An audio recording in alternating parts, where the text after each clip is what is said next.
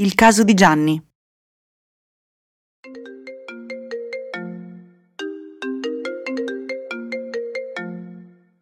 Ciao Veronica, ti chiamo per un mio paziente. È un ragazzino di 12 anni, ha una diagnosi di disturbo della condotta, in comorbilità con un disturbo positivo provocatorio. Dimmi tutto.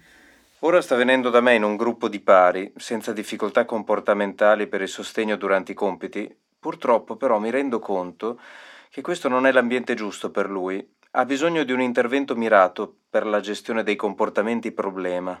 Che tipo di comportamenti problema? In realtà nel nostro contesto non si sono verificati comportamenti eteroaggressivi. La mamma racconta che a casa invece capitano, e anche di frequente e spesso rivolti al fratello più piccolo. Ah, dimenticavo, è un ragazzino adottato, anche il fratello è adottato. Si tratta di un'adozione nazionale. Ti dicevo, in realtà nel nostro contesto la maggior parte di comportamenti problema che si sono verificati sono comportamenti di richiesta di attenzione ed evitamento del compito. Non ho fatto un'analisi funzionale sistematica, però hanno tutte le caratteristiche. Solo che nel nostro contesto è difficile controllare la variabile dell'attenzione data dagli altri coetanei, che magari rispondono alle sue provocazioni e quindi l'intervento è molto complicato. Poi anche il rapporto di lavoro necessita di un intervento massimo 2 a 1 e sai bene che nel nostro servizio l'attività è 4 a 1 minimo. Ok, mi sembra opportuno fare un incontro con la famiglia e con te presente, in modo da fare il passaggio e definire degli obiettivi. Ok, va benissimo. Ovviamente ho già anticipato alla famiglia che ti avrei contattato e mi hanno dato il consenso a parlarne con te. Sono molto disponibili. Il lavoro di equipe è veramente fondamentale nei servizi alla persona avere la possibilità di confrontarsi con un collega, sostenersi, ricevere feedback ed idee, permette davvero di lavorare con più serenità, riducendo anche il rischio di burnout. In questo caso il passaggio lo ritengo una cosa buona per questo ragazzino. Devo conoscere la famiglia e condividere con loro gli obiettivi dell'intervento. Buongiorno, dottore. Buongiorno, Annalisa. Ti presento la mia collega. Buongiorno, sono la dottoressa Cavalletti.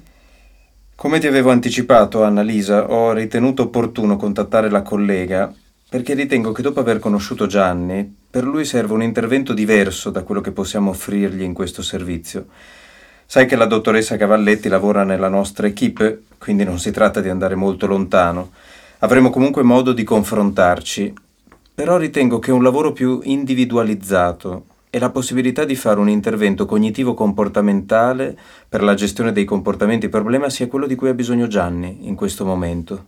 Sì, sì, concordo pienamente, anche perché la situazione a casa è veramente critica. Praticamente quotidianamente alza le mani sul fratellino. E anche a scuola non va bene. Riceve una media di una nota a settimana. Che scuola frequenta? Mi scusi se le farò delle domande a cui ha già risposto al collega, ma alcune informazioni mi sono nuove. Certo, non si preoccupi. Va in seconda media. Siamo arrivati alla diagnosi già da piccolo, però alle elementari andava in una scuola primaria e per il sostegno ci pensava la scuola. Mentre il primo anno di scuola media in una scuola pubblica è stato un disastro. Mi chiamavano tutti i giorni.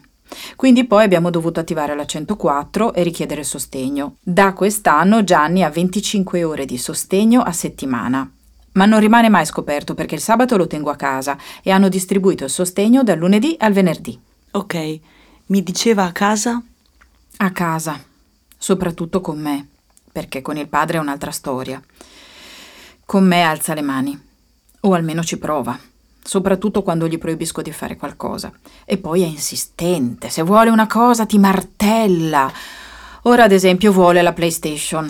Beh, la PlayStation a quest'età è super ambita. Sì, sì, me ne rendo conto, ma già ci parla di giochi dove deve sparare, uccidere.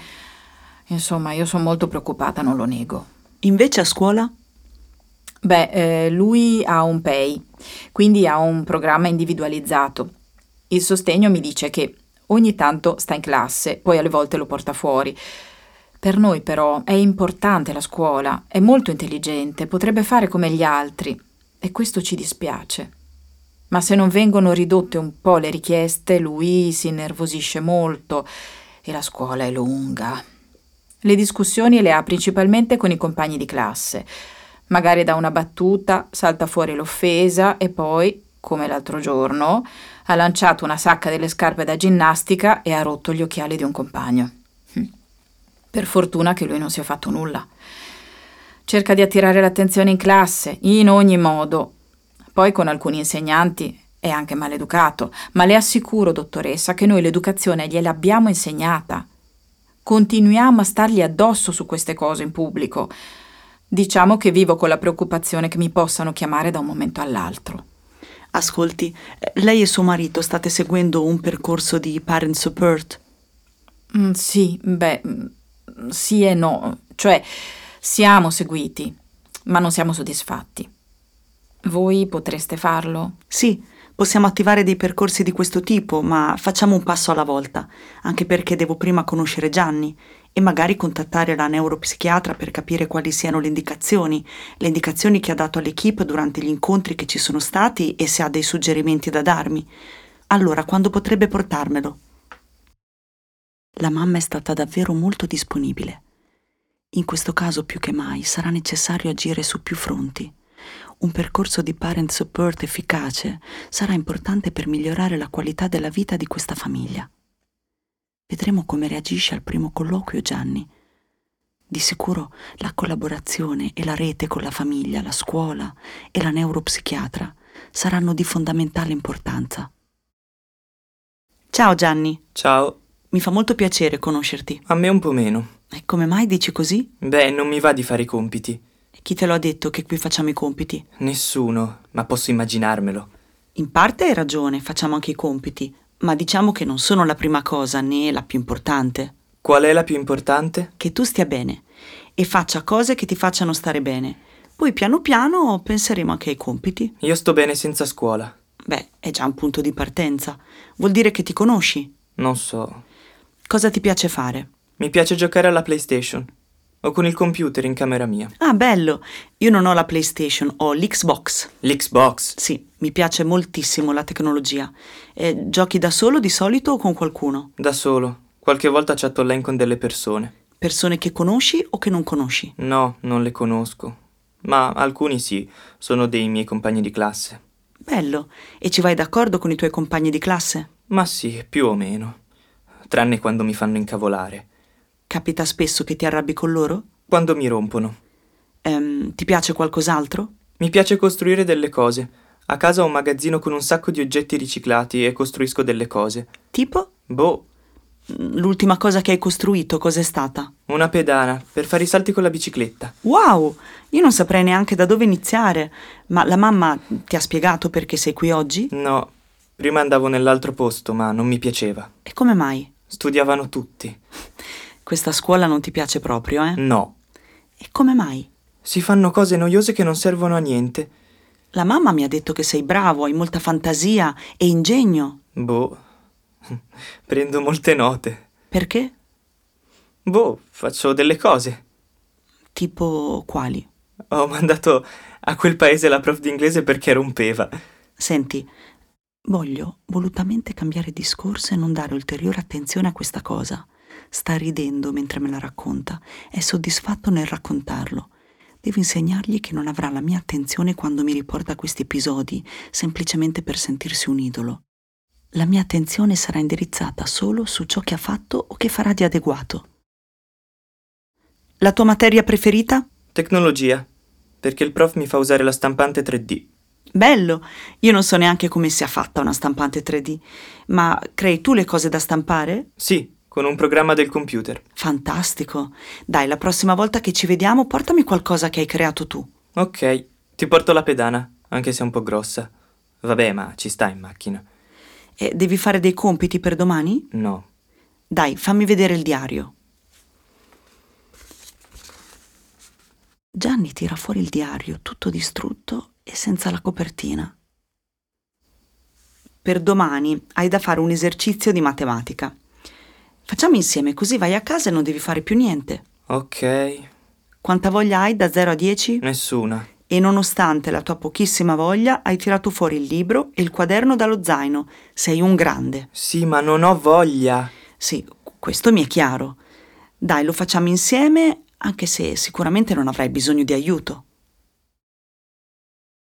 Dal punto di vista comportamentale mi immaginavo una situazione più difficile da gestire.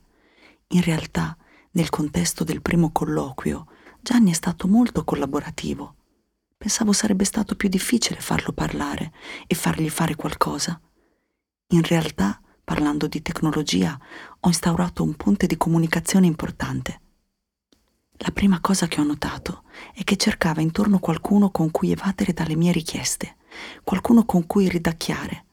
Ma eravamo in pochi e nessuno gli ha dato corda, quindi ha potuto solo assecondare me.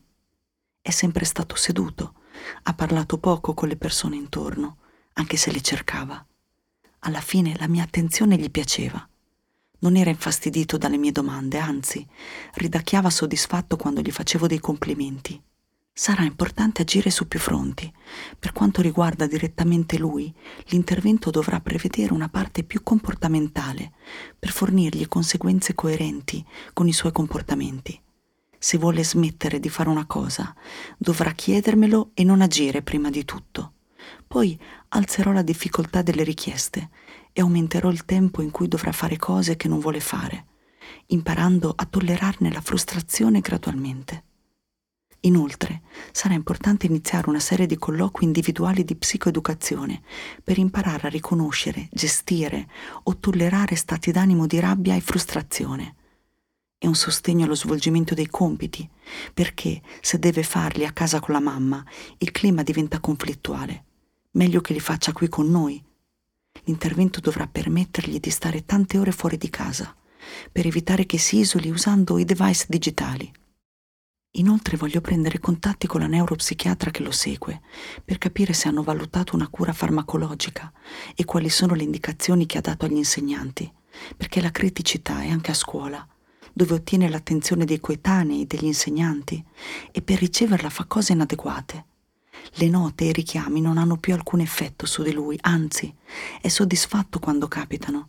Si vede da come ride sotto i baffi quando racconta di aver fatto qualcosa che non avrebbe dovuto ricerca ancora quell'attenzione. Ovviamente queste sono semplici considerazioni. Dovrò fare un'analisi funzionale sistematica per avere conferma di questa mia ipotesi.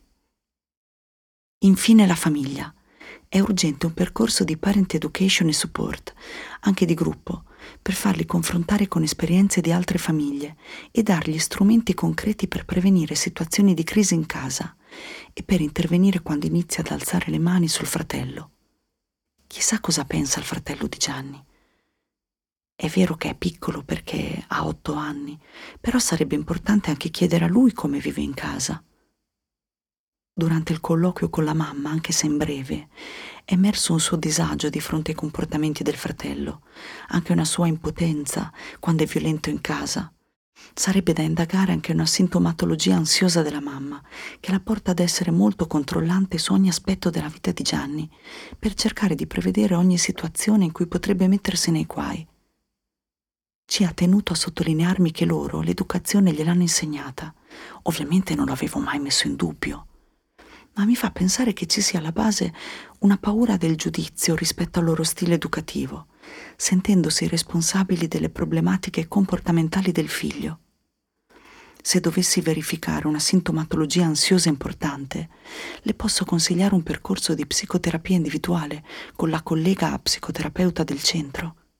Come sempre in questi casi che coinvolgono più persone, la difficoltà è riuscire a fare una buona mediazione tra tutte le figure educative che hanno esperienze con Gianni.